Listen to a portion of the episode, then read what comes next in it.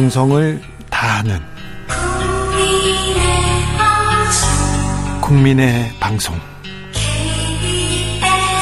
KBS 주진우 라이브. 그냥 그렇다고요.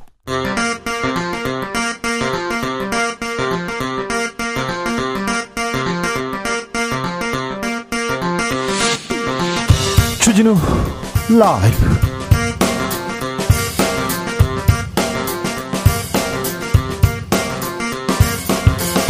2022년 11월 30일 수요일입니다. 안녕하십니까. 주진우입니다.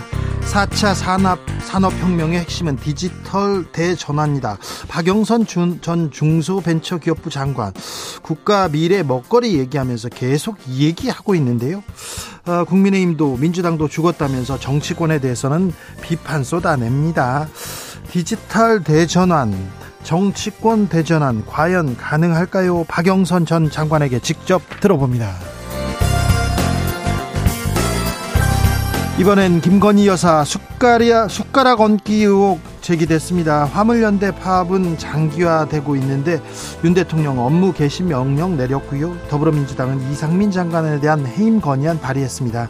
한 달 넘었습니다. 이태원 참사 국정조사는 어떻게 되는 건가요? 정치 현안들 공동혁신구역에서 짚어봅니다. 카타르 월드컵 아직 끝나지 않았습니다. 아직 축제를 응원을 끝내기에는 이릅니다. 그런데요, 어떤 음식과 함께 월드컵 함께하고 있습니까? 치킨 업계 웃고 있다는 얘기는 들었는데요. 튀긴 음식은 왜 항상 맛있는지 신발도 튀기면 맛있다면서요. 왜 튀김을 먹어야 되는지 과학적으로 한번 고찰해 보겠습니다. 그리고 뺏어 먹는 거 있잖아요. 라면 한 입 뺏어 먹을 때 제일 맛있지 않습니까? 그 이유도 과학적으로 설명할 수 있다는데 잠시 후에 엑소 과학 communicator에게 들어봅니다. 나비처럼 날아 벌처럼 쏜다. 여기는 주진우 라이브입니다.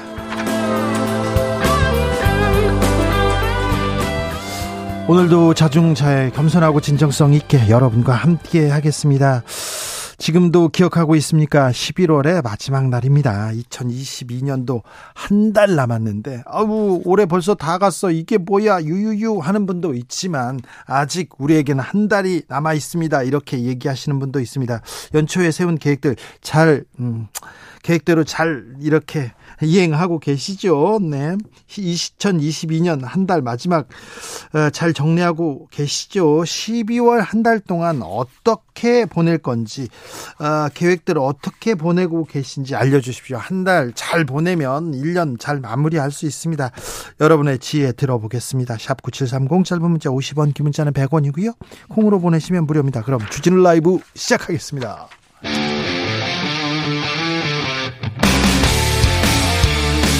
탐사보도 외길 인생 20년. 주 기자가 제일 싫어하는 것은?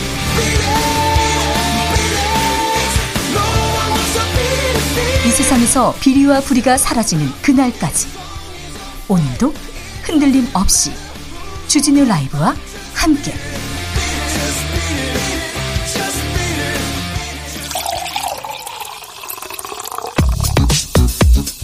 진짜 중요한 뉴스만 쭉 뽑아냈습니다. 주스.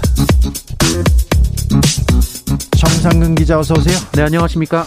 이태원 참사 때 119에 신고했던 사람 두 명이 사망했다는 사망한 것으로 확인됐습니다. 네, 어, 이태원 참사를 수사 중인 경찰청 특별수사본부에 따르면 이 참사 당일인 지난달 29일 오후 10시 42분 그리고 11시 1분에 각각 119에 신고했던 시민 두 명이 사망한 것으로 확인됐습니다. 어, 당시 119에 신, 도움을 요청하는 신고가 총 100건 접수가 됐는데요. 어, 이 중에 두 명의 희생자가 나온 것입니다. 아, 그때 그 신고에 조금만 제대로 대응했더라면 들여다 보기라도 했다면 이태원 파출소에서 사고 현장까지 걸어가면 빨리 가면 30초면 갑니다. 그런데 들여만 봤으면 아이고 네, 그런데 이 특수부는 소방 당국에 대한 비판 을 했습니다. 네. 예, 사고가 발생한 오후 10시 15분 이후 구조 활동이 제대로 됐어야 된다는 것이다라면서 어, 소방 당국이 참사 당일 적절한 구호 조치를 했다면 어, 인명 피해를 줄일 수 있었다는 기존 입장을 되풀이했습니다. 자, 경찰청 특수본 이 문제를 계속해서 열심히 수사하고 있는데요. 소방서 쪽으로 조금 집중하고 있다. 이런 생각 듭니다. 민주당에서는 이상민 장관 해임 건의안 발의하기로 했어요. 네, 어, 이상민 장관에 대한 그 책임을 묻는 차원에서 민주당이 장관 해임 건의안을 국회에 발의하기로 했습니다. 어, 앞서 어제 의원총회를 열었었는데요. 이 자리에서 일부 의원들이 해임 건의가 아닌 이 탄핵 소추안을 발의해야 한다 이렇게 주장을 했었고 바로 탄핵으로 가자.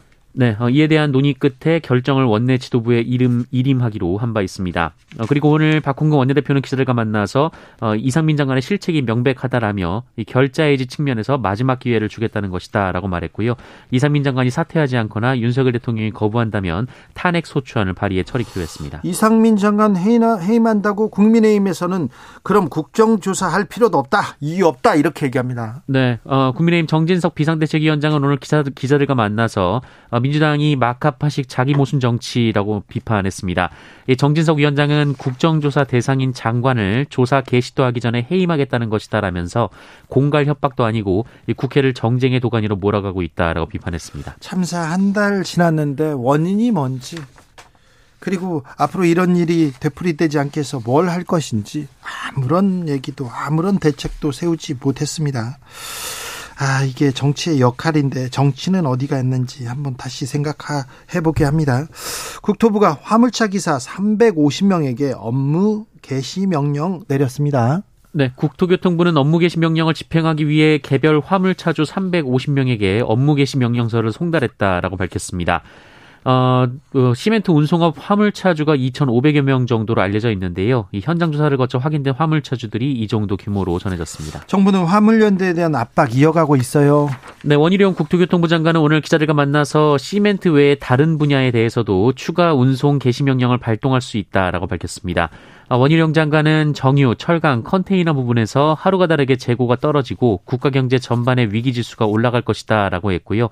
업무 개시 명령의 효과로 시멘트 물량은 점차 회복되고 있다라고 진단했습니다. 화물연대 측은 더 이상 물러날 곳이 없다 이렇게 업무 개시 명령 거부했다고요? 네, 어, 오늘 협상도 40분 만에 결렬이 됐는데요. 이 화물연대 시멘트 화물 노동자들은 업무 개시 명령은 반헌법적이라며 거부한다라고 공식적으로 발표했습니다.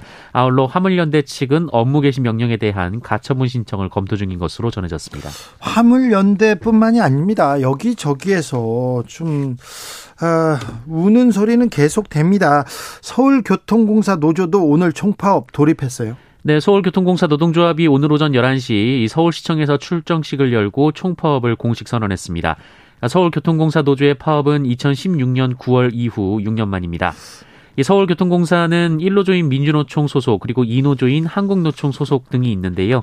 어, 양대 노조로 구성된 연합교섭단이 어젯밤 사측과 늦게까지 협상을 벌였지만 결렬된 바 있습니다. 그러면 지하철 운행에 지장을 주죠? 네, 도시철도는 필수 공익 사업장이어서 이 지하철이 아예 멈추는 것은 아닙니다만 운행 편수는 줄어들 수밖에 없습니다. 서울시는 파업에 대비해서 대체 인력을 투입해서 이 출근 시간대는 평상시와 같은 운행률을 유지했습니다만 비혼잡 시간대를 기준으로 기준으로 열차 간격이 다소 길어졌습니다. 오세훈 서울시장도 강경 대응 나섰어요. 네, 오세훈 시장은 표면적인 이유는 구조조정과 혁신한 철회지만 화물연대 파업과 배경이 연결돼 있다라고 주장했고요. 어, 그 주장의 근거는 그런 느낌을 강하게 받을 수 있는 장면이 목격됐다라고 말했습니다. 느낌을 강하게 받을 수 있는 장면이 목격했다. 느낌을 강하게 받을 수 있는 목격됐다. 이게 뭐 지금 네 가지가 네 가지가 지금 근거가 약하다는 얘기 아닙니까? 네, 오세훈 시장은 이 노조의 대화 요구에 대해서는 노사 협상에 시장이 개입하는 것은 바람직하지 않다라고 거부했습니다. 아, 참 강경 대응, 뭐 엄정 대응 법대로 다 좋은데요. 여기저기에서 아, 지금 노동자들의 목소리가 지금 터져 나오고 있습니다. 여기에 대해서 좀 이야기는 들어보고 좀 해결하려고 노력하는 그런 자세는 보여야 될 텐데 일단 뭐 이렇게 강경 대응 얘기하니까 서로 화나 가지고 이 협상장에도 앉지 않는 이런 모습 아 참 국민은 피해를 고스란히 받는데 이런 생각도 해봅니다. 안타깝네요.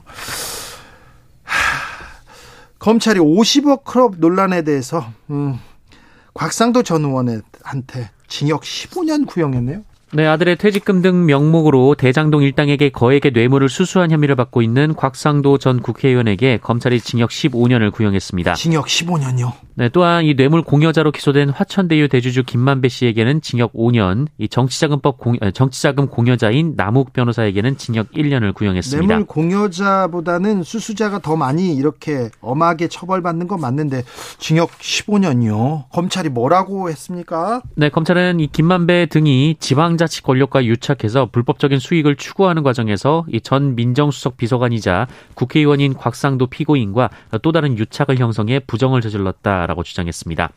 예, 곽상도 전 의원은 이 검찰은 직접적인 증거를 하나도 제시하지 못하고 어, 김만배나 누구에게 들었다는 얘기들 뿐이다라고 반박했습니다. 네. 어, 곽상도 전 의원만 지금 50억 클럽 관련 어, 당사자 중에는 수사를 받고 재판을 받고 있는 것 같은데요. 수사를 하고 있는데 진도가 안 나갑니다. 그런데 앞으로 김용, 정진상 두 분의 두 사람의 재판 어떻게 될지 참못 궁금해집니다. 한동훈 장관을 독직 폭행한 혐의로 기소된 정진웅 검사 무죄를 선고받았네요. 네, 한동훈 법무부 장관이 법무연수원에서 근무하던 시절 이 검언유착 의혹에 대한 압수수색을 하는 과정에서 한동훈 장관을 폭행한 혐의로 기소된 정진웅 법무연수원 연구위원에게 무죄가 확정됐습니다. 어, 대법원 일부는 오늘 검찰의 상고를 기각했는데요. 어, 1심은 정진훈 의원이 한동훈 장관을 폭행했다고 인정해서 징역 4개월에 집행유예 1년, 자격정지 1년을 선고했습니다만 2심은 폭행의 고의가 없었다라는 주장을 받아들였습니다. 무죄가 선고됐습니다. 헬기 진압에 저항한 쌍용 자동차 노조 기억하시죠? 어, 경찰 특공대가 이 옥상으로 이렇게 와서 이렇게 진압에 나섰는데 그때 뭐 그때 음 진압에 대해서 노동자들이 그 쇠파이프를 들고 나서기도 했습니다. 그런데 노동자들의 행위는 정당하다는 대법원 판결이 나왔습니다. 네, 쌍용차 노동자들은 지난 2009년 평택 공장에서 77일간 파업 농성을 벌였는데요. 이 사측이 공장 진입을 시도하면서 물리적으로 충돌했고 네. 어, 결국 경찰이 헬기와 기중기를 동원해 진압 작전에 나선 바 있습니다. 어, 이 진압 작전에 농성 노동자들이 저항을 했었는데 이 과정에서 경찰관들이 다치고 장비가 파손된 일이 있었습니다. 어, 그러자 국가가 이 노동자들을 대상으로 손해배상 소송을 제기를 했었습니다. 그렇죠. 어, 그리고 1심과 2심은 국가의 손을 들어줘서요. 그 1심은 13억여 원, 2심은 11억여 원을 배상액으로 정했습니다. 하지만 대법원은 집회 시위가 불법이라고 해도 어, 경찰의 과잉 진압을 정당화할 수 없고 어, 여기에 저항한 행위는 정당 방위에 해당할 수 있다라고 봤습니다. 아, 특히 경찰이 헬기로 최루액을 분사하거나 하강풍을 옥상 노동자들에게 직접적으로 쏜 것은 위법일 수 있다라고 봤습니다. 네. 그 당시에 헬기가 이렇게 진압을 위해서 진입했는데요. 헬기가 조금 어, 파손됐습니다. 다쳤어요 가다가 그 다친 비용을 노동자들한테 물어달라고 이렇게 배상 청구를 했습니다. 그 당시에 어, 많은 노동자들이 잡혀서 감옥 갔습니다. 감옥 갔는데 경찰들 다치거나 경찰 장비 어, 다친 부분 그것도 배상하라고 이렇게 소송을 내렸죠. 소송을 냈죠. 이명박 정부 때 일인데요. 용산 용산 참사 그리고 쌍용 자동차들 이렇게 진압 당시에 있었던 일 공권력의 아, 투입 이런 거 지금 다 기억에 나는데 지금 노조들이 노조들이 총파업에 나선다고 하고 강경 대응한다고 해서 그때 분위기가 고스란히 이어지고 있는 거 아닌가 그래서 좀 걱정됩니다. 코로나 상황 어떻습니까? 네, 오늘 코로나19 신규 확진자 수는 6만 7,415명이 나왔습니다. 어제보다 4천여 명 정도 감소했고요. 지난주 수요일에 비해서도 3천여 명 줄었습니다. 10월 어, 달 생산이 30개월 만에 최대폭으로 감소했다고 합니다. 경제 상황 녹록지 않고요. 사실 매우 나쁩니다. 이 부분에 대해서 조금 더 집중하고 어, 대처를 해야 될 텐데 대책을 세워야 되는데 여기에 대한 대책이 없어서 아쉽네요. 주스 정상근 기자와 함께했습니다. 감사합니다. 고맙습니다. 12월 한 달 남았습니다. 한 달이나 남았습니다. 이건 꼭 하겠다 이런 분들 많습니다. 4651님께서 26년 동안 애들 셋 열심히 키웠으니까 12월에는 신랑과 전국 일주 하려고 아, 지도 쫙 펴놓고 열심히 체크 중입니다. 설레고 괜히 뿌듯해집니다. 어디로 갈까요? 얘기했는데 전국 일주라고 했으니까 전국을 다니셔야죠. 한 달이요. 와 대단한 계획인데 아, 추억이 될 것 같습니다. 아, 부럽습니다. 훌륭한 계획 같습니다. 1404님, 올해는요, 코로나 두 번 걸려가지고 아주 아주 힘들었어요. 남은 한 달은요, 아, 음, 짜증 부린 올 한 해 짜증 부려가지고 힘들게 한 가족에게 잘해주려고 합니다. 아, 네. 가족과 행복한 시간 되시기 바랍니다. 박상우님, 저는 다이어트 성공을 위해서 굳게 맘먹고 어제 양념치킨 한 마리 맛나게 먹고 손가락에 묻은 양념 안 먹고 손 씻었습니다. 잘했죠? 칭찬해주세요. 어, 손에 묻은 양념을 안 먹었다는 것은 다이어트에 완벽한 의지가 있다는 거, 다이어트 성공할 수 있다는 아 의지의 표명입니다. 굉장히 힘든 일인데 잘하셨습니다. 0798님 올해 목표가 한 달에 한 권 책 읽기였습니다. 다섯 권까지는 읽었는데 그만 5월에 유튜브를 알아버린 거예요. 그 이후로 책을 놔버렸어요. 내년에는 다시 한번 책 읽기 목표 세워보려고요. 12월에 일단 한 권 읽으시고요. 유튜브 이렇게 가려서 좋은 유튜버들도 많습니다. 그래서 가려서 봐야 됩니다. 주변 사람들한테 좀 물어보시고요. 네. 이상한 유튜버들 이렇게 따라다니시고 그러면 큰일 납니다. 네. 5318님, 14년 된 차로 군산에서 출퇴근하고 있습니다. 12월 한 달도 무사고로 잘 다니면 좋겠어요. 어, 그런데요. 자동차를 오래 타는 거는 매우 훌륭하고 존경할 만한 일이지만 무사고인데 이거 걱정이야 이렇게 생각하시면 꼭 이렇게 정비소 가보시고요. 14년 타셨으면 네 이별을 할 수도 있습니다. 그런 생각도 좀 하시고 안전운행 안전이 더 중요하다는 거 제가 말씀드립니다. 이이사님 저는요 작년 12월부터 걷기 운동해가지고 12월 되면 딱 1년 합니다. 12월도 열심히 걷기 해가지고 올해 계획 실천 마무리할 겁니다. 아유 훌륭하십니다.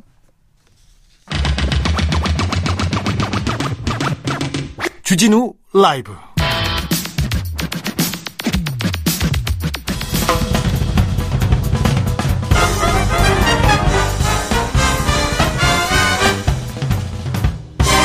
훅 인터뷰 모두를 위한 모두를 향한 모두의 궁금증 훅 인터뷰 날씨가 엄청 추웠죠 오늘 아침에 지금도 춥지요 12월 하순에 이례적으로 한파 경보도 내려졌습니다.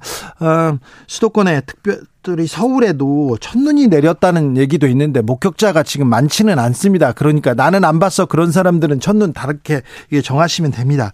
그런데 이렇게 갑자기 추워진 이유는 뭔지 좀 알아볼게요. 반기성 K웨더 센터장 안녕하세요. 네, 안녕하십니까. 사흘 전에는 여름 날씨였어요. 반팔을 입은 사람을 봤거든요. 그런데 갑자기 이렇게 추워졌습니다. 왜 그런 건가요? 센터장님? 아, 네. 한파주의보가 내려지는 경우는 저 가끔 있는데 11월에 한파경보가 지금 올해 아침, 오늘 아침에는 전국에 걸쳐 내렸거든요. 이게 이제 기온이 굉장히 따, 아주 차가워지는 것인데요. 어, 지난주에 말씀하신 것처럼 지난주에는 뭐 평년도보다 5에서 8도 이상 높은 기온을 보였는데 이렇게 따뜻했던 게 북극 진동 지수가 양해 지수를 보이면서 북극의 한기를 막아주었기 때문입니다. 그런데 이제 지난 주말부터 북극 진동 지수가 음해 지수로 바뀌면서 제트 기류가 한반도 쪽으로 깊이 내려오면서 북극의 한기가 남아있기 때문에 이렇게 갑자기 추워진 것이죠. 알겠습니다. 진동지수, 음해지수, 제트기류 잘 모르겠고요. 언제까지 추울 예정입니까? 어, 일단 뭐, 내일이 이번에 이제 가장 추울 거로 보고 아, 있고요. 내일까지는 춥겠네. 추워요. 내일 추워요. 가장 춥고요. 가장 춥다. 평년 기온보다 추운 것은 다음 주 화요일까지. 예. 계속 평년보다는 추울 것으로 예상하고 있습니다. 다음 주 화요일까지는 평년보다 춥다. 조심해라. 내일이 가장 춥다. 네. 네. 그런데요, 센터장님, 어, 하루 만에 10도 이상 이렇게 떨어졌잖아요. 이거 어, 괜찮은 건가요? 어, 굉장히 좀 이례적인 거죠. 네. 그러니까 실제로 오늘 아침에 전국에 한파경보가 발령됐는데 발령된 기준에 보면 아침 최저 기온이 어, 전날보다 15도 이상 떨어지면서 3도 이하이고 평년값보다 3도가 낮을 것으로 예상될 때 어, 경보가 내려지거든요. 한파도 네. 이제 주의보가 있고 경보가 있는데 오늘 아침은 뭐 11월에는 뭐 사상 처음이죠. 경보가 발령된 거는 그러니까 급격하게 이렇게 기온이 떨어졌고요. 네. 뭐 이런 상태는 어, 굉장히 좀 보기 드문 거로 보시면 될 것 같습니다. 센터장님 그러면요 다음 이제는 겨울이 시작됐다고 봐야죠. 어, 네 그렇죠. 이제는 뭐 겨울이 시작됐다고 보는 게 맞겠죠. 올 겨울 춥습니까? 어떻습니까? 어 일단 뭐 올 겨울은 저 좀 추울 거로 보고 있습니다. 어 현재 동태평양 해수 온도가 낮은 라니냐 현상이 3년째 이어지고 있는데 라니냐의 겨울에 우리나라는 좀 추운 경향을 보여요. 네. 그리고 북극 해빙이 평년보다 좀 많이 녹아 있고요. 또 유라시아 대륙의 눈 덮인 면적도 평년보다 넓기 때문에 굉장히 좀 추울 수 있는 요소들은 많습니다. 일단 뭐 12월은 평년보다 추울 것으로 보고요. 네. 또 1월 중순까지도 평년보다는 좀 추운 겨울로 TV에 대해서는 일단 예상을 하고 있고요. 다만 이제 1월 하순서부터는 기온이 평년과 좀 비슷하지 않겠나. 네. 다만 이제 올해 겨울 기온 변화는 굉장히 좀 클 것으로 보입니다. 한파가 내릴 때는 매우 추운 날씨가 됐다가 네. 일단 한파가 물러갈 때는 기온이 좀 더 높이 올라가는 이런 형태가 되지 않겠나 봅니다. 올 겨울은 추울 것이다. 알겠습니다. 아, 센터장님, 근데요. 매년 이렇게 점점 더 추워진다는 사람이 있고요. 아니야, 예전이 더 추웠다는 사람도 있는데, 아, 뭐가 맞아요? 사실 지금 통계를 보면 어, 이제 매년 따뜻해지는 게 맞죠. 따뜻해지는 게 맞습니까? 네, 평균 기온으로 보면 그렇습니다. 예, 예. 다만 이제 이게 기후 변화로 인해서 급작스럽고 강력한 한파가 내려올 때가 좀 있다 보니까 네. 치고 나서 더 추워졌다는 체감치를 느끼시는 분들이 좀 있는 것 같은데요. 네. 통계를 보면 우리나라 겨울은 계속해서 따뜻해지고 있어요. 기상청 발표에 따르면 과거 30년 대비 최근 30년 통계를 보면 겨울이 22일이 짧아졌거든요. 아, 그렇죠. 그 겨울 시작일도 옛날엔 11월 29일이었는데 지금은 12월 4일로 늦어졌죠. 네. 올해는 좀 빨랐죠. 예. 그러면 이제 기후 예측도 장기 예측도 보면 현재 같은 고시 그러니까 어 저 고탄소 시나리오 이런 배출될 경우 같은 경우는 한 2080년에 가면은 지금보다도 겨울이 한 68일 정도가 짧아질 것으로 봅니다. 알겠습니다. 저 센터장님, 우리나라에서는요, 저기 추위 속에서도 겨울에도, 한겨울에도 공사장에서 일하고 있지 않습니까? 이런 분들은 어떤 점 조심해야 됩니까? 어, 한파 상황에서 이제 장시간 야외 현장에서 일을 하게 되면은 저체온증이라든가 뭐 동상 이런 건강장애를 입을 수가 있죠. 따라서 일단 뭐 방한 장구를 좀 챙겨 입고요. 보온 흡수성을 갖춘 옷으로 세 겹 이상 입는 것이 중요하고요. 작업 환경에 맞게 모자라든가 두건이라든가 마스크라든가 또 보온 방수 기능이 있는 장갑, 신발 등을 착용을 하시고 좀 젖은 의본 즉시 즉시 갈아입는 것이 좋고요.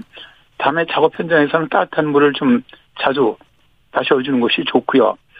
다음에 이 작업장 환경장에는 좀 따뜻한 장소를 만들어주는 것이 좋습니다. 그래서 수시를 좀 씌워주는 것이 좋고요. 특히 이제 근로자들 같은 경우 어 이런 좀 고혈압이라든가 뇌 심혈관 질환자들 같이 좀 민감 군에 속해신 분들은 미리미리 중간 중간에라도 건강 상태를 점검하는 것이 매우 중요합니다. 음, 보일러 터졌다 이런 분들도 많거든요. 이 그 일반 가정에서는 이 추위, 이 겨울 어떻게 대비해야 됩니까? 수도 계량기 같은 건 영하 5도 미만의 날씨에 동팔 확률이 높아지죠. 그러니까 이미 저 오늘 같은 경우도 이제 동팔 확률이 높아지는 날씨인데 영하 10에서 15도 날씨가 지속되면은 수돗물을 가늘게 흘려 보내야만 동파를 막을 수가 있고요. 또 수도 계량기 동파 방지를 위해서는 헌옷이나 솜 등을 넣어주는 것이 좋은데 이게 이제 수돗물 수온이라든가 외부 온도 차이로 결로가 발생돼서 물기를 흡수해서 오히려 취약해질 수가 있거든요. 그러니까 반드시 비닐봉투에다 헌옷이나 솜 등을 넣어서 물기에 접촉되지 않도록 해주는 것이 좋습니다. 수도 계량기가 얼었다면 뜨거운 물을 갑자기 사용하면 고장날 수가 있기 때문에 네. 따뜻한 물속을 이용해서 계량기와 주변을 감싸서 천천히 녹여주고요. 많이 동파되었다면은 어, 지자체별로 상하수도 사업소가 있습니다. 예. 이걸로 빨리 신고하시는 것이 좋겠네요. 알겠습니다. 센터장님, 혹시 AI 아니세요? 질문, 아니세요? 돌발 질문에 이렇게 그냥, 어, 1, 2, 3, 4, 기승전결로 이렇게 대답하십니까? 워낙 뭐 앵커님이 잘 하시니까 거기 따라가야죠. 아니, 무슨 또 대답을 너무 잘 하셔가지고. 아, 4790님, 70년도에는요, 서울에서 길 가면서 담배를 피면요, 필터가 얼었습니다. 한강도 항상 얼었어요. 이렇게 얘기했는데, 70년대, 80년대는 진짜 추웠죠. 아 정말 추웠죠. 그때는 그때는 뭐 한강에서 아이스 뭐 스케이트 많이 타고 그랬지 않습니까? 그렇죠. 어, 그때 한강이 늘상 얼어 있었거든요. 네. 지금은 뭐 겨울이 돼도 거의 어는 걸 보기가 좀 쉽지 않죠. 이제는. 예. 그러니까 옛날에는 맨날 추웠 저희 어렸을 때도 매일 이렇게 눈이 와가지고 겨울에는 썰매 매일 탔었는데 그리고 얼음 이렇게 저수지 가서 얼음 지치기는 일도 했었는데 요새는 그런 재미는 별로 없는 것 같아요. 아무튼 음, 이번 겨울 어, 각 가끔 뭐 한냉 질환으로 사망하는 분들 얘기 나오잖아요. 어떻게 대비해야 됩니까? 어, 아무래도 이제, 어, 특히 이제 이런 한냉 질환에 좀 약한 분들이 어르신들입니다. 어르신들이 일반 성인보다는 체온 이적이 이제 취약하고요. 그렇기 때문에 한파할 때는 이제 가급적 외출을 좀 자제하는 것이 좋고요. 네. 보온에 좀 신경을 쓰시고 네. 또 난방이 적절하지 않은 실내에서 지내는 경우는 한랭질환 발생에 각별히 좀 이슈하는 게 좋습니다. 알겠습니다. 네. 어, 반기성 K웨더 센터장입니다. 제가 이분이 AI 아닌가 꼭 좀 취재해 보고 싶어요. 감사합니다. 네, 고맙습니다. 교통정보센터 다녀올게요. 임초희 씨.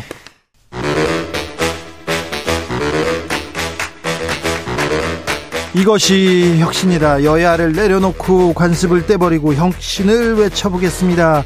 다시 만난 정치 공동 혁신구역. 수요일 주진우 라이브는 정쟁 비무장지대로 변신합니다. 대한민국 정치를 위해서는 발, 날선 공방 환영합니다.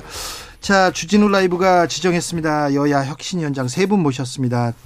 천하람 국민의힘 혁신위원, 네, 안녕하세요. 전남 순천의 천하람입니다. 창경태 민주당 의원, 네, 안녕하세요. 정경태입니다. 용해인 기본소득당 의원 네, 오셨습니다. 안녕하세요. 네, 창경태 의원은 예, 핫합니다. 연일 아, 너무 언론에서 요새. 예, 핫해요, 핫해. 괴롭습니다. 자, 김건희 여사 캄보, 캄보디아 소년 수술에 숟가락 얹었다. 이런 기사가 나오고 있더라고요. 무슨 얘기입니까? 네, 이 로타군 이야기인데요. 김건희 여사가 이 로타군을 만나고 여러 가지 그 화보 촬영하고 나서 대통령실은 이 국내외 후원 문의가 쇄도하고 있고 마침내 생명의 길이 열렸다. 어, 본인이 주선했다는 식으로 이야기를 했는데 그런 기사 많이 나왔어요. 예, 뉴스버스 보도에서도 그제 이, 이 보도가 되었습니다. 이 비영리 의료법인인 위드 헤브론 측에서 로타군은 이미 한국 치료 계획이 예정된 상태였다. 김건희 여사 때문에 그런 것이 아니다라고 이야기했고요. 또 마찬가지로 위드 헤브론이 운영하는 공식 블로그에도 지난 5월에 이미 로타군의 상태가 소개되어 있습니다. 그래서 어, 이 8월 이후에 한국 의료진 방문 이후에 치료할 예정이다라고 되어 있는데요. 갑자기 이 11월에 방문한 김건희 여사 때문에 마치 수술이 이루어지는 것처럼 네. 이 얘기 얘기하게 하게 얘기를 해서 한국에서- 제가 숟가락 건졌다 이렇게 표현했죠. 아, 한국에서 치료 받기로 한 그 캄보디아 소년이었는데 아, 갑자기 김건희 여사가 거기 가서 숟가락을 얹었다 이 얘기입니까? 네 그렇습니다. 아 근데 또 뭐 화보 촬영 이런 건 과한 표현 아닙니까? 그래도 많이 순화해서 지금 화보 촬영을 한 겁니다. 네. 그리고 이제 어 우선 저는 뭐 김건희 여사 순방 이전에 이뭐 수술이 확정돼 있었든지 여부와 관계없이 또 많은 관심 받고 거기에 대해서 추가적인 뭐 이런저런 도움의 손길이 오고 이렇다고 한다면 그게 나쁜 거라고 볼 수 있겠습니까? 뭐 순기능이 분명히 있는 것이고요. 다만 이제 장경태 의원이 이제 가- 김건희 여사 관련해서 핫하신 게 개인적으로는 좋은지 나쁜지 모르겠습니다만은 너무 길어요. 약간 투머치 같은 느낌입니다. 이게 뭐 박지원 전 민주당 비대위원장도 얘기했습니다마는 이게 지금 김건희 여사 가지고 이렇게까지 할 일인가? 네, 저는 근본적으로 그런 부분에 좀 문제점 문제의식 갖고 있습니다. 저도 비슷한 문제의식을 갖고 있는데요. 대통령실이 이 사안을 너무 키우고 있다라는 생각이 사실 좀 들어요. 장경태 키워주기. 네, 장 거의 뭐 장경태 안 했어도 제가 이렇게 사실관계를 공방으로 끝날 일을 사실관계를 확인하게 만들잖아요. 그래서 이게. 벌써 사실은 꽤 오래 지난 일인데도 불구하고 여전히 이 이슈가 정치권에서 중요하게 논의되고 있다는 것 자체가 사실 어, 윤석열 정부가 여러 가지로 좀뭐 곤경에 처해 있을 때 자꾸 이런 가십성으로 어떤 해결책을 찾으려고 하는 것이 아닌가라는 생각이 저는 오히려 들더라고요.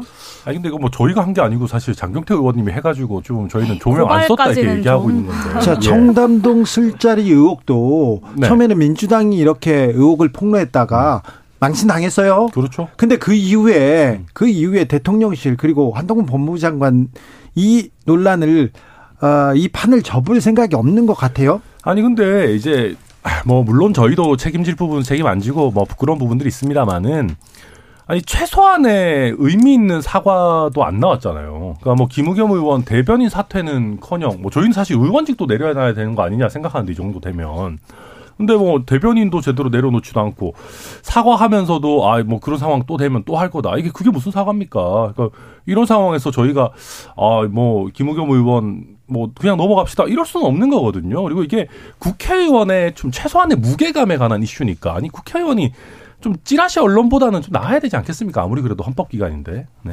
정권은 증언만 가지고 압수수색하고 이 구속을 하는 마당에 야당은 증언을 가지고 질문도 못 합니까? 그러니까 이런 부분이 너무 불공정하다는 거죠. 이게 바로 이 윤석열 정권이 말하는 공정과 상식인지 야당이 할 수 있는 유일한 수단입니다. 질문. 질문은 해야 됩니다. 네. 물어야 되는데 조금 확인은 했어야죠. 뭐 좀 더 보강하고 근데 당사자가 증언한 부분까지 저희가 신뢰하지 않고 하다 보면 당사자 안 만났잖아요. 그러니까요. 그거는 좀 부족한 부분이 있었다 봅니다. 네. 네. 자, 그런데 장경태 의원을 왜 그 청담동 술자리 문제로 왜 고발을 했습니까?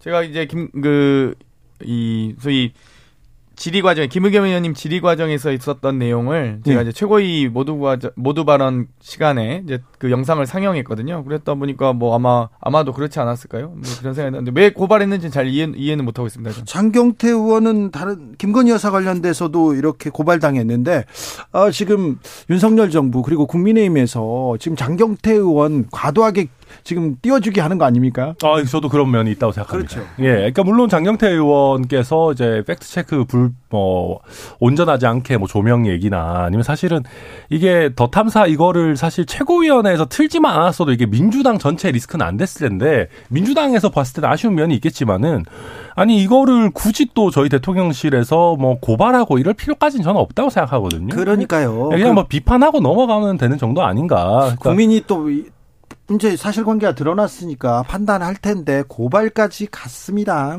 네, 아무래도 대통령님이 바로 직전까지 검찰총장을 하셨던 분이어서 그런가 어떤 정치적 책임의 무게에 대해서 좀 잘 모르고 계신 것이 아닌가 오로지 책임의 문제를 어떤 형사사법적인 문제로 풀어가려고 하는 것이 좀 이 사안에서도 고스란히 드러나는 것이 아닌가 네. 이제는 좀 그 우리나라 행정부의 수반으로서의 자세를 좀 어, 갖추시는 것이 필요하지 않을까라고 생각합니다. 오늘 국무회의에서 어떤 고통이 따르는지 보여줘야 한다 이러면서 유튜버들이 법무부 장관 자택 앞에 갔던 거에 대해서 국무회의에서 이 얘기를 했습니다. 대통령실에서 꼭 이 얘기를 전했어야 될까? 이런 생각 때문에. 그러니까 뭐 아무래도 이제 대통령께서는 본인의 내각의 구성원을 이런 식으로 이제 어떻게 보면 어, 불법 행위의 피해자로 만들고 싶지 않겠, 않다라는 생각이 있으시겠죠. 제가 봐도 좀 공포스럽더라고요. 만약에 제가 저희 아들과 뭐 와이프가 집에 있는데 이런 뭐랄까 이게 취재 목적도 아니라 아니 너도 한번 당해봐라 이거잖아요. 아 너도 다른 사람들이 압수수색할 때 어떤 마음인지 당해봐라 이런 심정으로 와가지고 보복하려는 목적으로 쿵쾅거리고 뭐 도어락 따려고 하고 이런 사람들 이거는 제가 봤을 때는 이게 한동훈 장관이 법무부 장관이고 아니고를 떠나서 누구에게도 적절하지 않은 일이거든요. 그러다 보니까 이게 단순히 한동훈 장관을 위해서가 아니라 이런 일은 좀 없어져야 되는 거 아니냐 그런 취지에서 말씀하신 것 같습니다. 뭐 당연히 취재 목적이고요. 방금 도락을 따려고 했다고요? 그런 그러니까 도어락 번호를 눌렀지 않습니까? 아니, 그 네. 노크를 하는 과정에서 음. 눌렸을 수는 있으나 그걸 가지고 도락을 따려고 했다 마치 무단 가택 무단 침입하는 것처럼 얘기하시면 조금 좀 부적절한 것 같고요. 어찌됐건 아, 네. 취재 목적이고 공인이기 때문에 그런 부분들까지 좀 존중해 주셨으면 좋겠습니다. 자, 화물연대 얘기로 넘어가겠습니다. 화물연대 파업, 지하철 공사 파업, 그리고 여기저기에서 파업 얘기가 나옵니다. 윤석열 정부에서는 법대로 강경 대응을 외치고 있는데, 하, 너무 많은 곳에서 지금 어 이거 뭐 못 살겠다는 분노의 목소리가 나옵니다. 파업까지 얘기가 나옵니다. 네, 그런데 뭐 일단 개별적으로 다 저희가 잘 대응을 해야 되겠습니다만은 제가 봤을 때는 파업을 하는 분들도 좀 과한 부분들이 있습니다. 물론 뭐 원론적으로 저희가 잘 설득하고 타협해서 좋은 방안을 만들자. 뭐 이런 얘기 뭐 누가 못 하겠습니까? 네. 많은 그런 노력도 필요하죠. 아, 그런 거 필요합니다. 근데 지금 화물연대 같은 경우도 6월에도 파업을 했다가 지금도 또 안전운임제 영속화라라고 해서 지금 총파업까지 해가지고 우리나라 물류를 완전히 마비시키고 있거든요. 아니 좀 너무 좀 과한 거 아닙니까? 그러니까 어느 정도 안전운임제에 대해서 우리가 연장해가면서 좀 어 뭔가 실효성이 있는지 검토하자. 아니 이 정도면 저는 충분히 합리적인 방안이라고 생각하는데 이게 안전운임제라는 게 사실은 시장 가격과 상관없이 정부와 이런 사람들이 개입해가지고 가격을 결정하자는 건데 이거 영속화하자는 얘기는요. 문재인 정부 때 문재인 정부나 민주당도 함부로 못했어요. 이게 사실은 아니 이런 식으로 하기 시작하면 그럼 우리가 앞으로 택, 택배 노동자들의 안전을 위해서 택배 가격도 다 정하고 라이더들 우리 아, 뭐 안전을 위해서 음식물 배달 가격도 그럼 우리가 공공에서 다 정할 겁니까? 그러니까 이 간단한 문제가 아닌데 이걸 총파업한다고 우리가 무조건 따라가야 되는 그런 이슈는 아닙니다. 네, 총파업까지 오게 된 이유를 좀 그 경과들을 좀 살펴볼 필요가 있다. 그러니까 지난 6월에 이미 한, 한 차례 파업을 이제 이야기하면서 정부와 어, 이야기한 바가 있습니다. 뭐 일몰 연장뿐만 아니라 이 품목의 확대까지 정부가 당시에 뭐 진지하게 논의하겠다라고 했기 때문에 사실은 화물 노동자들도 어느 정도 정부의 말을 믿고 기대를 하면서 당시에 이제 파업을 접었던 것인데 사실 한 반년 정도 가까이 지나는 시간 동안 어, 제대로 전혀 논의된 바가 없다라는 것이 이렇게 파업까지 하게 된 어, 사, 이유다라는 생각이 들고요. 저는 화물 노동자들도 이렇게 추운 겨울날에 누가 이렇게 막 파업을 하고 싶어서 하는 사람이 어디 있겠습니까? 사실 고유가 고물가 시대에 가장 직격탄을 받은 사람들이 화물 노동자들이기 때문이고 제가 이제 조사해 봤을 때는 안전운임제 시행 전인 2019년 경유값 에서 지금 2022년 9월 말까지를 따지면 경유값이 한 55% 정도가 인상되었습니다. 그러니까 이 화물 노동자들의 요구가 너무 무리한 요구가 아니라 어 정말로 생존을 위해 꼭 필요한 네, 요구이고 어렵죠. 네, 정부가 이에 대해서 책임 있게 논의해야 된다라는 이야기입니다. 저는 하루 먹고 정말 하루 일하고 하루 사는 이런 정말 분들 정말 보호해야 된다고 보는데요. 어찌됐건 정부가 6월에 안전운임제 연장과 또 품목 확대 등을 약속했습니다. 그런데 그 약속을 지키겠다고 하면서 9월에 업무 보고하고 끝난 거거든요. 그렇기 때문에 약속을 안 지킨 정부에 대해서 이 약속을 지켜달라고 하는 거고요. 지금 말씀하셨듯이 지금 팬데믹 비대면 사회에서 화물 택배 물량 급증했습니다. 그러면 모두가 다 노동자들 화물 노동자들이 다 열심히 고생해야 될 몫인가요? 그건 아니죠. 정부가 좀 노력하셨으면 좋겠습니다. 속보 말씀드립니다. 장점인 전 중국 국가주석 사망하셨습니다. 아, 향년 96세입니다. 아, 네, 요, 요즘은 그 어, 건강이 안 좋아서 거동하지 못했던 것으로 알려졌는데 장점인 전 중국 국가주석 사망했다는 얘기 전합니다. 그런데요, 음, 이 화물연대 파업에 대해서 어, 대통령과 정부 업무 개시 명령 처음으로 발동했습니다. 그랬더니 화물연대는 또 계엄령이다, 강력 투쟁하겠다 이렇게 얘기 나오는데. 아, 저, 서울 지하철 파업에 대해서도 오세훈 시장 강경하게 정치 파업이라면서 강경 대응하겠다고 이렇게 합니다. 그런데 강대 강으로만 가면 피해는 국민들이 고스란히 봅니다. 이 어찌 해결해야 되는지 뭐부터 해결해야 될까요? 저는 노동조합에서 그 화물연대에서도 좀 그 협상 테이블에 들어오시고 아니 뭐 어느 정도 부분 파업이라든지 뭔가 좀 서로 타협점을 찾아가면서 해야지 전체 지금 뭐 물, 물류랑을 이렇게 다 이렇게 마비시키면서 뭐 정부가 협상에 응하지 않는다. 아니, 정부 입장에서는 지금 이런 상황이면 하루하루 경제적인 손실이 어마어마하기 때문에 거기서 피해받는 우리 정말 소상공인 서민분들이나 우리 산업계에 정말 많은 분들을 보호 안 할 수가 없습니다. 그래서 조금 모두 다 좀 차분한 상황에서 좀 논의를 했으면 좋겠다는 생각이고요. 그러니까 지하철 노조 같은 경우도 그런 겁니다. 지금 그러니까 갑작스러운 총파업인데 사실은 이게 어찌 보면 지금 그 오세훈 시장도 얘기했지만은 이게 지하철 노조만의 문제가 아니라 화물연대에 동조해 가지고 이게 판을 키우려는 거 아니냐. 그러니까 그런 형태라면은 이게 더 뭔가 해결이 어려워지는 것이거든요. 네. 이장민 장관이 뭐 하루에 3천억씩 손실이 발생한다. 그리고 뭐 이태원 참사 같은 사회적 참사다 같은 저로서는 사실 그 말은 부적절합니다. 네, 정말 이 장관님이 감정이 있는 사람인가 싶을 정도의 어, 말씀이었는데요. 저는 이 3천억의 손실 어, 누가 만들었냐 화물 노동자들이 만들고 있는 것이 아니라 무능하고 무책임한 윤석열 정권이 지금까지 방치해 왔기 때문에 이 부자기가 만든 것이라고 생각합니다. 아니, 저희 정권 잡은 지 6개월 됐습니다. 이거 뭐 네, 문재인 네, 정부에서도 윤석열 그러면 정부 당시에 아니, 화물 노동자와 약속했던 아니, 부분이 있잖아요. 약속을 몇 개월 내에 검토하겠다고 했지 6개월 내에 이거를 만전임제를 영속화한다 이렇게 간단하게 아니, 거, 할 일이 아니거든요. 사실은 밝히지 못하고 그래서 지금 컨테이너라든지 지금 지금 레미콘 트럭에 대해서는 3년 더 연장하자라는 절충안들 내고 있지 않습니까? 근데 이거에 대해서 민주당도 안전운임제 영속화하자라는 걸 단정하지 못했어요 지금까지. 그러니까 그만큼 복잡한 문제인 겁니다. 근데 6월에 예. 약속을 하셨잖아요. 그건 인정하시죠? 안전운임제 연장과 품목 확대에 그럼 오케이 논의를 네. 하셨어요? 6개월 아, 동안 한 당연히. 번이라도 하셨어요? 아니 화물연대 안 하셨죠. 아유, 국토부 6개월간 저는 대안을 마련하라는 아니, 게 아니라요. 내부적으로 보고도 하고 자, 들어보세요. 아니, 네. 예, 제가 국토위였으니까 6개월간 단 한 번도 대화조차 없었습니다. 그리고 지금 팬데믹 상황에서 엄청나게 물량이 급증했고 지난 10년간 사망 교통사고의 65%가 화물차 사고입니다. 그리고 지금 더 심각한 상황이고요. 방금 서울교통공사 얘기도 하셨는데 지난 9월에 작년에도 오세훈 시장이 이 강제 구조조정 하기 하지 않겠다. 인력 증원하겠다. 약속했었고요. 올해 이제 올해 5월에도 390명 충원 약속했습니다. 그런데 지금 바로 나왔던 안이 요 근래 나왔던 안이 1,500명 삭 인원을 감축하는 아니랍니다. 그럼 이거를 오히려 증원하겠다 했다 감축하는 이건 뭡니까? 약속의 문제가 아니 아니, 아니 이거 더 큰 문제죠. 아니 근데 지금 일단 이런저런 상황 봐야겠지만은요. 지금 안전운임제 하고 나가지고요. 말씀하신 화물차 사고 줄었습니까? 저희가 안전운임제 하면서 화물차 운송기사들이 운송할 수 있는 시간 제한을 두지 않았습니다. 예를 들면 운송 시간 줄이라고 하지 않았어요.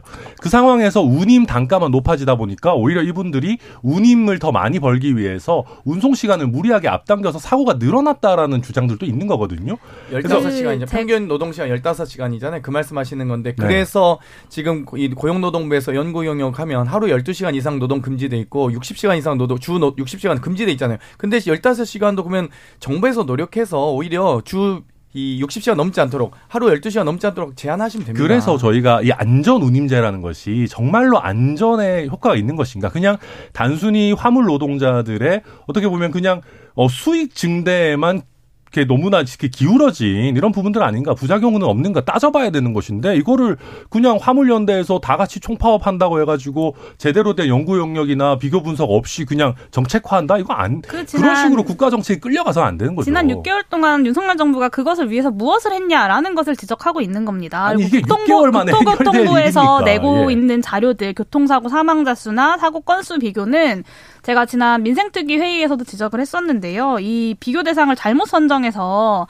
안전운임제의 사회적 효과를 깎아내리는데 국토교통부가 동조하고 있다라는 지적을 할 수밖에 없고요. 네. 네, 알겠습니다. 아, 그런데요, 이 장경태 전문 분야가 나오니까 어우, 네, 날카로운데요. 그런데 천안함의 반, 천안함의 반격도 만만치 않습니다. 이렇게 대화 테이블에 앉아서 토론을 하고 대화를 하면 제가 보기에는 와 혁신할 수 있고 타협점이 나올 것 같아요. 이렇게 젊은 정치인들이 앉아서 얘기하면 그 옆에서 용해인 또 따박따박 좋은 말하고 아주 좋습니다. 그런데 안전 운임제에 대해서는요 사고가 줄었나 늘었나 여기에 대해서도 화물연대하고 정부 측이 내놓은 자료와 결과가 아예 다릅니다. 화물연대에서는요 뭐라고 하냐면요. 아, 제도 시행 후에 시멘트 품목 과적 경험이 30%에서 10%로 줄었다. 그리고 컨테이너 12시간 이상 장시간 운행 29%에서 1.4%로 감소했다. 거의 사라졌다. 시멘트 12시간 이상 장시간 운행 비율도 50%에서 27%로 절반 가까이 줄었다. 이렇게 얘기하는데요. 정부 입장은 다릅니다. 음, 한국교통연구원 이렇게 비공개 자료에 따르면 비공개 자료 아니죠. 공개했으니까. 안전운임제 적용 대상인 견인형 화물차 사망자는 최근 3년 새 42.9% 늘었다.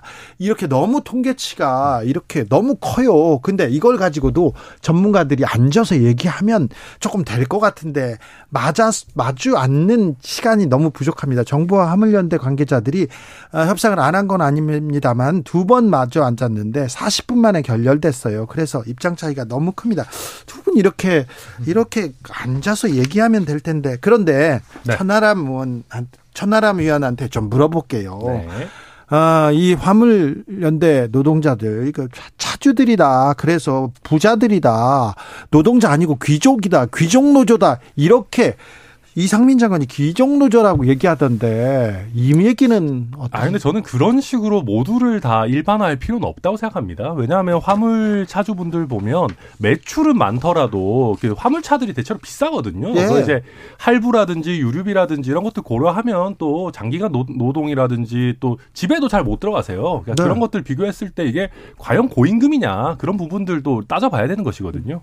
저는 땀 흘리는 귀족은 없다고 생각합니다. 그렇기 때문에 이분들이 정말 본인들이 12시간, 15시간 고생고생 하셔서 막 300톤 넘게 실어 나르면서 고생하셔서 뭐 버시는 소득을 가지고 이게 고소득이다, 고임금이다, 귀족 노조다 이런 말씀하시면 안 되죠, 정말. 이 대형 트레일러나 대형 화물차 운전하시는 분들 휴게소 저녁에 가보세요. 저 구석에서 뒤에서 맞아요. 쪼그리고 주무세요. 그렇죠. 그리고 나와서 씻고 계신 분들 있어요. 잠을 쫓느라고. 근데 그런 분들 얘기하면 네. 아, 천하람 위원 얘기가 또 좀 설득력이 있습니다. 귀족 노조 이런 얘기 좀 그만했으면 좋겠어요. 지금 노조 귀족처럼 사는 노동자 한번 데려왔으면 좋겠는데 한 명도 안 데려오면서 이 얘기 계속합니다. 아, 자, 그런데요. 음. 빨- 파업은 빨리 끝내야 될 텐데 파업 국정조사 얘기 좀 할게요. 국정조사 이게 한답니까 안 한답니까 어떻게 된답니까? 국정조사는 어찌되건 예산안 통과 이후에 직후에 실시되고요. 우리 또 국정조사 특위 우리 위원이 계시니까 용현 의원께서 근데 어찌되었건 지금 이상민 장관만큼은 정치적 책임을 지고 해임을 하셔야 대통령께서 좀 파면을 하셨으면 좋겠는데 그래야 어찌되건 민간인 신분으로 경찰 수사나 국정조사에 이 관여하지 않고 자유롭게 또 집중해서 성실하게 주- 국정조사 진행되지 않겠습니까? 이 부분에서 빠른 좀 국민의힘이 결단을 내려주셨으면 좋겠습니다. 이상민 장관만큼은 책임을 져야 된다 이렇게 생각하는 최소한 거죠. 저희가 한 명 책임 요구하는 거잖아요. 한 명. 근데 이제 저희가 봤을 때는 아 물론 뭐 저도 개인적으로 이상민 장관 사퇴해야 된다고 생각합니다만은 네, 저뭐 처음부터 주, 뭐 주장했죠. 어, 근데 지금 보면은요, 약간 타이밍이 좀 생뚱맞아요. 그러니까 무슨 말이냐면 해임 건의안 같은 것도 낼 거였으면은 이상민 장관 책임론 대두되고 바로 냈었어야 됩니다. 근데 이게 뭐 나름대로 페어플레이 해보자, 우리 같이 한번 국정조사 잘해보자라고 악수하고 나서 어찌 보면 바로 또 이렇게 공격으로 전환하는 거거든요.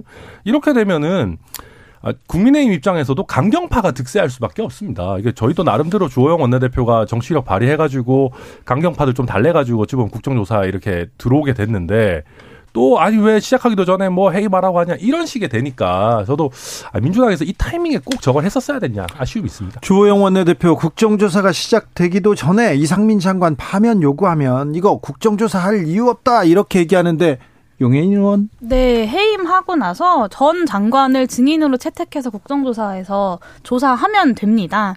그 합의의 정신이 이상민 지키기는 아니었잖아요. 이 국정조사 합의안의 정신은 어, 이태원 참사가 발생했던 원인을 제대로 규명하고 이를 통해서 유가족들과 어, 생존자들의 마음을 치유하고 우리가 더 안전한 사회를 만들기 위한 과제들을 확인하는 것인데 어, 그 합의의 정신을 위반했다?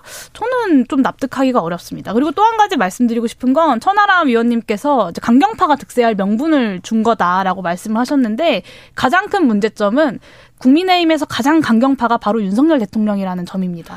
대통령실 고위 관계자가 이런 얘기했어요. 이상민 장관 해임 건의안 발의에 대해서 윤 대통령이 굉장히 불쾌해한다. 그러면서 이 얘기 나오면 국정조사는 거기서 끝이다. 이렇게 거의 공개적으로 얘기를 했는데 아니 무슨 우리가 국정조사를 대통령님의 심기 봐가면서 해야 되는 건 아니지 않습니까? 근데 이게 단순히 대통령의 심기만의 문제는 아니에요. 그러니까 진짜로 이제 여당에 있는 많은 분들도 아니 이거는 좀 너무한 건 아니냐. 그러니까 국정조사해서 예를 들면 행안부에서 좀 부족한 점들 구체적으로 얘기하고 거기에 대해서 대안도 얘기하고 거기서 또 이- 이상민 장관 책임질 부분 있으면 그 타이밍에 책임지도록 하는 게 좀 적절하지 않냐. 천하람이요. 네. 사실 그런데 대통령의 이 심기가 대통령이 굉장히 불쾌한다. 이런 워딩이 기사로 나오고 있는 거에 대해서는 어떻게 생각합니까? 별로 안 좋다고 생각합니다. 특히나 예전에 저희도 뭐 문재인 대통령 경로하셨다 이런 거 할 때 뭔 대통령이 이렇게 자주 경로하나 막 놀리고 그랬거든요. 그래가지고 이런 거 뭐 하려고 나옵니까? 5년에 한번 네. 하셨던 것 같은데요. 아무튼 아, 어찌됐건 10월 29일 참사 이후에 저희가 오늘 11월 30일이니까요. 민주당. 지도부는 한 달 내내 이상민 장관에 대한 책임론을 얘기했고 파면 해임 요구 저도 최고위원 모두 발언해서 수차례 했습니다. 그런데도 불구하고 아무도 사과한 사람 없고 아무도 잘못한 사람 없고 아무도 책임진 사람 없기 때문에 결국엔 건의안 낸 거고요. 사실 오히려 전임 장관이 되셔서 이 기관에서 행안부 차관이 이 성, 성실하게 조사받고 또 이 이상민 장관 같은 경우는 행안부 또 장관이라 바빠서 국정조사 임할 수 없다라는 핑계 대지 마시고 그냥 민간인 신분 되셔서 증인 출석으로 하시면 됩니다. 그렇게 공정하고 성실하게 성역 없는 국정조사를 위해서 하자는 건데 이걸 반대하시면 어떻게 합니까? 아, 근데 그게 그렇게 간단하지가 않습니다. 그리고 실제로 이게 뭔가 또 민간인 신분이 돼가지고 어 뭐 증인으로 불러가지고 이상민 장관을 그렇게 하자. 아 이게 말이 그렇지 그렇게 따지면은 사실 이상민 장관 같은 경우는 현직에 있으면서 행정안전부의 어떤 어, 내부 자료라든지 이런 것도 없이 그냥 민간인 신분으로 나와가지고 얘기하라는 건데. 폼나게 안 나오면 어떻게 할 거예요? 아니 뭐 폼나게 폼, 안 아니 나오면 폼나게 안 나오지 않고 이제 뭐, 명령을 예. 국정조사는 당연히 나와야 되는 거니까. 근데 사실은 그게 좀 안 맞잖아요. 특히 이제 그 자리에서 있었던 책임자의 자격으로 나와야 되는 부분들도 있는 거라서 네. 그렇게 간단하게 얘기할 건 아니라 생각합니다. 알겠습니다. 오늘 뜨거웠습니다. 공동혁신구역 뜨거웠습니다. 세 분 응원하는 사람들 많습니다. 한치 앞 한치 물러섬 없이 이렇게 이렇게 토론하는데 김주리님께서 대한민국 정치의 미래를 밝혀준 젊은 정치인들 반갑습니다. 잘합니다. 이렇게 얘기하고 얘기하고 있고요. 1414님 오늘 논의 뜨겁네요. 그래도 세 분 정치인에게서 미래를 봅니다. 이런 분들 많습니다. 더 뜨겁게 토론해 주시고요. 대화해 주시고요. 네. 이런 싸움은 언제든 환영합니다. 아, 공동형신구역 천하람 장경태 용해인 세 분 감사합니다. 네. 고생하셨어요. 감사합니다. 아, 바깥에 나가서 더 싸워도 돼요. 어, 저는 잠시 후에 2부에서 박영선 전 장관과 함께 아, 대한민국의 먹거리 그리고 우리 정치의 대전환에 대해서 고민해보고 토론해보겠습니다. 많은 생각을 하고 공부를 하셨는데 아, 그 생각 궁금합니다. 저는 2부에 6시에 돌아옵니다.